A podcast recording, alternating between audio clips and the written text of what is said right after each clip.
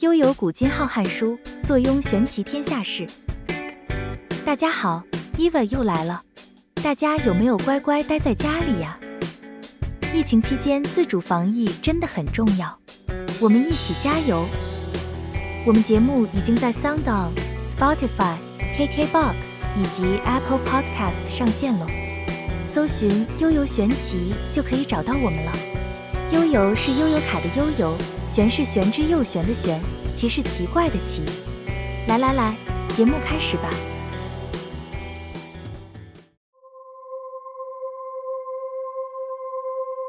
一位女孩在台中的超市工作，她在一天夜里梦见一个很帅的帅哥。那个男的在梦中告诉她：“我想和你交朋友，和你结婚。你要是同意的话，就打这个电话：二三五九二九九二。”你要是不同意，就不要打了。他醒后清楚地记住这个电话，上班后在无意聊天中就跟他们同事说起这件事，又说那个男生超帅，长的样子还能够清楚地记得。他们同事一边开玩笑，一边起哄的非要他打那个电话，然后他在犹豫与好奇的状态下打了那个电话。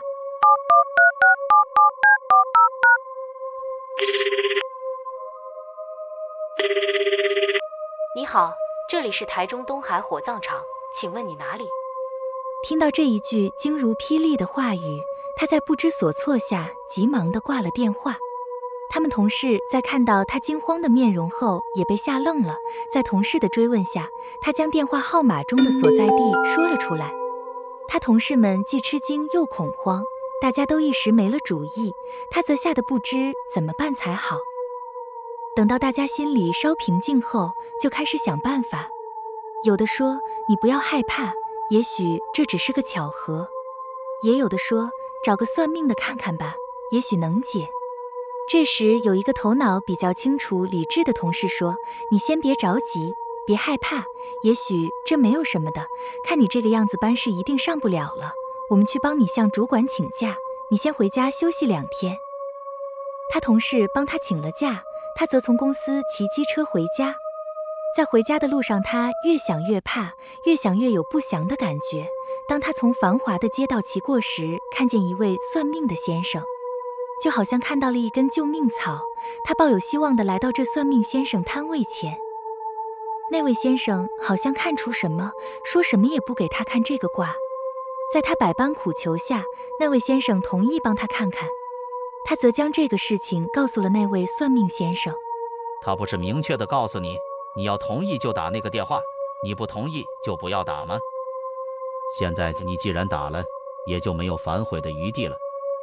算命先生无奈地说：“求您救救我，我不想死，我也不知道会这样呀。”他害怕又焦急地求着：“嗨，我也无能为力，这个结根本解不了。”算命先生叹息地说。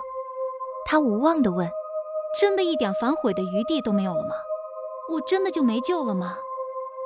算命先生经不住他苦苦的哀求，说道：“有一个办法，也许行得通，但几率太小，这只能看你的命了。”那是什么办法？求您快告诉我！”他急忙问道。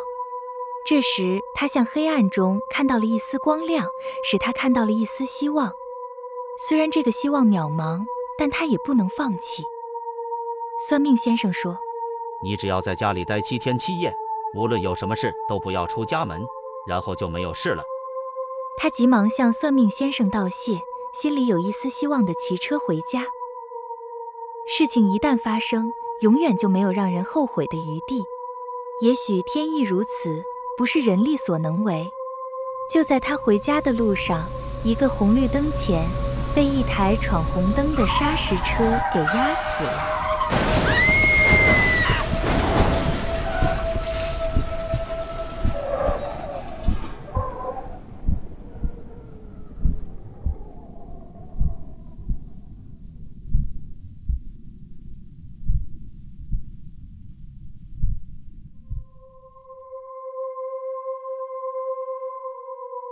我是一个房屋中介，今天我来说我之前遇到的一件事情。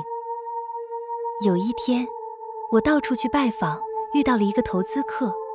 那个投资客有一间房子要卖，便委托我来卖。那是位于新北市树林的房子，印象深刻，位于五楼。接到房子，我们中介都要去做资料，像是画格局图、拍照等等的事宜。而这件事通常都会一个人去做。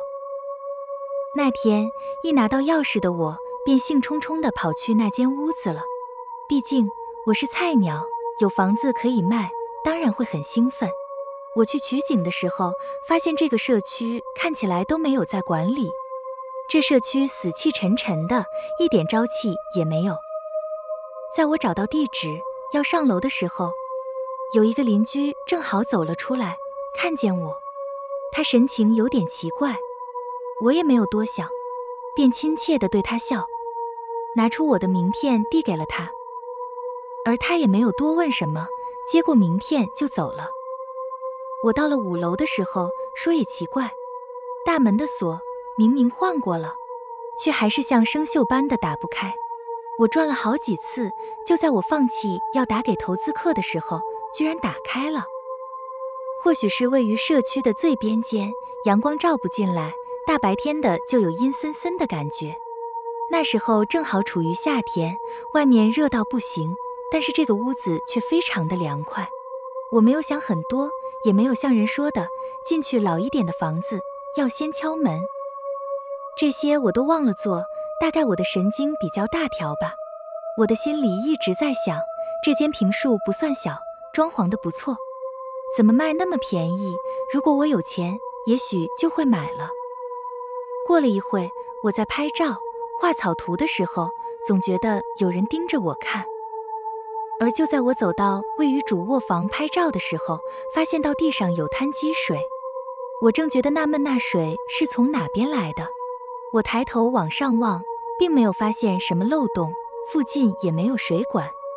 我心想，这水从哪里来？也只有一点点，不仔细看还不知道有那么一点点水。毕竟中介就是要将优缺点都看详细。我也没有继续多想，便走了出去。就在我要踏出门口的时候，我感觉到我背后有股凉意。我转身看看，是不是窗户没有关好。检查了一下，没发现什么问题，可是我心里总有种怪怪的感觉。我假装没事的走到了门口，却再也不敢抬起头看向主卧房。我的直觉好像有什么东西在那里。我想马上回到公司去。说也奇怪，也许是因为害怕的感觉，门怎么样也打不开。我心里一急，满嘴念着南无观世音菩萨，心里一直念着菩萨的圣号。门就开了。当我回到公司，心里那害怕的感觉还是一直存在。而一忙起来，我也忘了，甚至忘记我在交格局图和权状影本的时候，我们店长奇怪的表情。就在集体看屋的时候，我公司资深的前辈们盯着那间房子，怎么样也不想上去。我好奇地问着：“你们不看吗？”“不用了。”我们已经看过了，他们推拒着。我看着他们脸上的表情，心中有着疑惑。不肯上去的前辈们就抱怨着说：“怎么又是这间？这间不就是有那个的房子吗？”什么那个？我心里一慌，抓着他们想问清楚。他就对我说：“这间房子啊，有人在这里上吊啊！”前辈抱怨着说：“请法师来进也进不走呢。”之前刚有人接的时候，带看都有怪事情发生，像是门打不开啦，或是回去的时候被关在里面，还会听到怪声音。重点是还有些人还看到了那个什么？真的吗？投资客都没说。我吃惊的说着，非自然死亡应该要注明的呀。那个投资客就是看你新来的，不知道才会让你卖的。前辈如是说道。现在的投资客真的很奸诈，现在谁还要接这个烫手山芋？我的背后一凉，无法开口说话，耳边听着前辈们说的话。前辈甲说着：“那个上吊的人在主卧房吧？看得到的同事不是说他还在那里吗？”前辈乙接着说：“对啊，听说眼睛睁得很大，还一直流口水。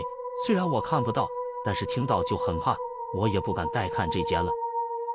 流口水，该不会地上那潭水就是？我跟你说，你千万不要一个人来这里哟。如果要带看的话，找男生陪你去。前辈们好心的提醒着我。但是现在树林要买房子的，多多少少都听过这间屋子了，应该是不会有人敢买的。前辈想是要让我安心的拍拍我的肩膀，但是我一点也放不下心，害怕的说不出话来了。之前都是我一个人来画图，一个人待在这间屋子。随后我就去收经了。那间屋子到我离职的时候，真的没有带看过，也没有卖出去。而现在，应该还空在那里吧。